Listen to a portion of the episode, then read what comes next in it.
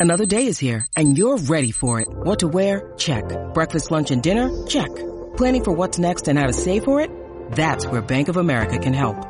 For your financial to-dos, Bank of America has experts ready to help get you closer to your goals. Get started at one of our local financial centers or 24-7 in our mobile banking app. Find a location near you at bankofamerica.com slash talk to us. What would you like the power to do? Mobile banking requires downloading the app and is only available for select devices. Message and data rates may apply. Bank of America and a member FDIC. When you need mealtime inspiration, it's worth shopping Kroger, where you'll find over 30,000 mouth-watering choices that excite your inner foodie. And no matter what tasty choice you make, you'll enjoy our everyday low prices, plus extra ways to save, like digital coupons worth over $600 each week. You can also save up to $1 off per gallon at the pump with fuel points. More savings and more inspiring flavors make shopping Kroger worth it every time. Kroger, fresh for everyone. Fuel restrictions apply. I am Sara Jane Case, and this is Enneagram and Coffee. Hello, friends. Welcome back to another Q&A episode. Welcome back to the podcast. I hope the middle of your week is going well. Here is something I need to address. Yesterday's episode was for Enneagram 7s, and I'm having a little bit of, I want to say, vulnerability hangover because I feel like I went hard on the sevens. I think sometimes it's like, oh, we could be light, like get in touch with your inner child, read a really good book, reference, learn something new. And instead, I was like, go into the deepest trenches of your soul. And I, I'm seeing like my type in that, like the seven in me, but I just want to name it because I'm feeling it and we talk every day. So we talk about this thing. I think it was the right choice. I think I did the right thing by sevens and giving them some like pretty deep assignments, which I think is important for the seven point. But if you're coming up and you're like, I'd really like some light ones, give me a heads up because I'm going hard a little bit. And I, I kind of like that, but maybe it's a little intense. For today's question, we're going to talk about sixes. So here is what we had texted into the podcast phone line. Quick note if you have a question, you can text or call them into 828 338 9127. I have had a large influx of questions about type pairings. I did two of those where I talked about how these two numbers might look together and some tips for that. That's a lot of what the inbox is right now is people kind of giving me their unique pairings. So obviously we want to do a series on this. like we want to do it. So I'm going to do that once we finish the Inner Child series, I will start a pairing series and we'll just go through all the different pairs. So stay tuned for that. But in the meantime, if you have questions, go ahead and text and call them in. And here is the one for today. Hi, I have a question about types that are self referencing, other referencing, or both.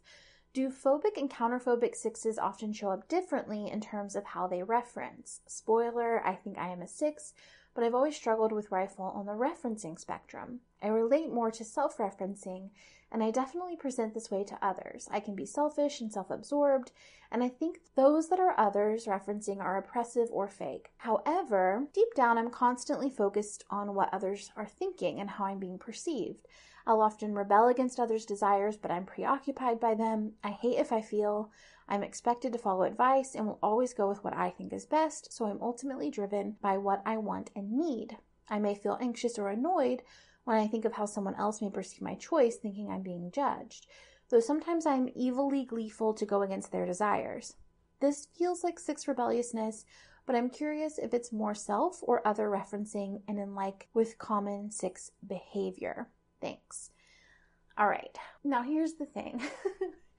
in what you've sent, you sound like two different types to me. I'm not saying that you are both of these, either of these types, but I see it in you. So you sound a little bit like a counterphobic six, and you also sound a little bit like a four, maybe a sexual four. So let's play with both of those a little bit, have a conversation about it. So the first thing to keep in mind is that when we say counterphobic six, let's really talk about what that means because I think it explains what you're describing here. So, the counterphobic six is the sexual subtype, meaning They seek intensity. They value deep one to one connection. They want to make the most out of life. They're passionate. They want to dissolve psychological boundaries. So when you pair the six type point with the instinctual variant of sexual, that's where you get the counterphobic six, which is the counter type of six. I want to make sure I don't sound like I'm mansplaining. So if you know this, I'm just giving it to you anyway, just to be clear. So it's the counter type of six, which means that your motivation is in conflict with your behavior, right? So some part of you feels like it's wrong to be the type that you are, so your behavior kind of is in response or resistance to that. When you are a counter type, there tends to be an inner push pull. So your motivation is pushing you in one direction, and then you go, No, I don't want to do that. I want to be that. So I'm going to resist it. So it's kind of like an inner tug of war your motivation and who you think you want to be, those two things are in conflict. So for the counterphobic six, what you're experiencing is fear. I'm afraid. I am concerned about the future. And you go, I don't want to be afraid. I'm going to run toward that fear and face it head on, right? Additionally, sixes in general are natural internal contradictions. I am, but I'm not yes, but also no. I agree and I disagree. Kind of an inner, internal ping pong back and forth between two different certainties. And I say that to say the counterphobic six is a bunch of internal contradictions. So if you were a counterphobic six, it would actually make complete sense that you would feel like I don't know what I'm referencing because you by nature are both and, right? Like your very being is yes and no. Even though you're ultimately doing what you want, I wonder if you can hear in the phrasing of your question that you are doing it against what others may want rather than completely unrelated to what they want, right? It's kind of like they're saying they want this from me, and I'm going, because you feel that way, I'm going to push against.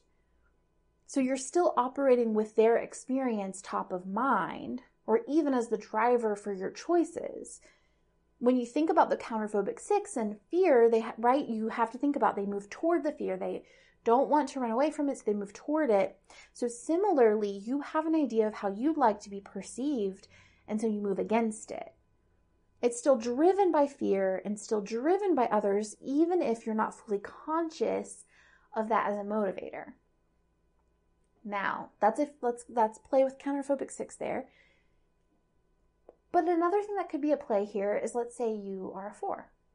Fours are self referencing, they are often described as self absorbed, they are often described as selfish, not saying all of them are. Um, they also would view others as oppressive or fake, and they are deep down focused on what others are thinking and how they're being perceived. Now, the thing here to consider is that fours are in the image triad. So they're all focused on how they're being perceived. Twos want to be perceived as lovable and likable. Threes want to be perceived as an example of success. And fours want to be perceived exactly how they perceive themselves or how they've decided they want to be seen that season, right? Like as an artist, as a writer, you know, in these intricate and deep, nuanced ways in which they have figured themselves out. That being said, fours are ultimately self referencing, though. So they have this idea of how they want to be perceived, but at the end of the day, it's about what they want, what they need, how they feel. Conversations take an I tone. Here's who I am. Here's how I feel. Here's what I want. Here's what I've experienced. Here's how I see this situation. Much less than a meeting you where you are, inviting you in, asking you questions, trying to understand you. They're coming from a here's who I am, here's what I want, here's what I need. So, those are some things to play with, just to think about. I can't give you any real clear answers because I don't know you in person, but maybe that's a maybe that will be supportive. I hope it's helpful. Let me know how it goes. Thank you so much for being here, and I will see you all tomorrow for the next one. Bye.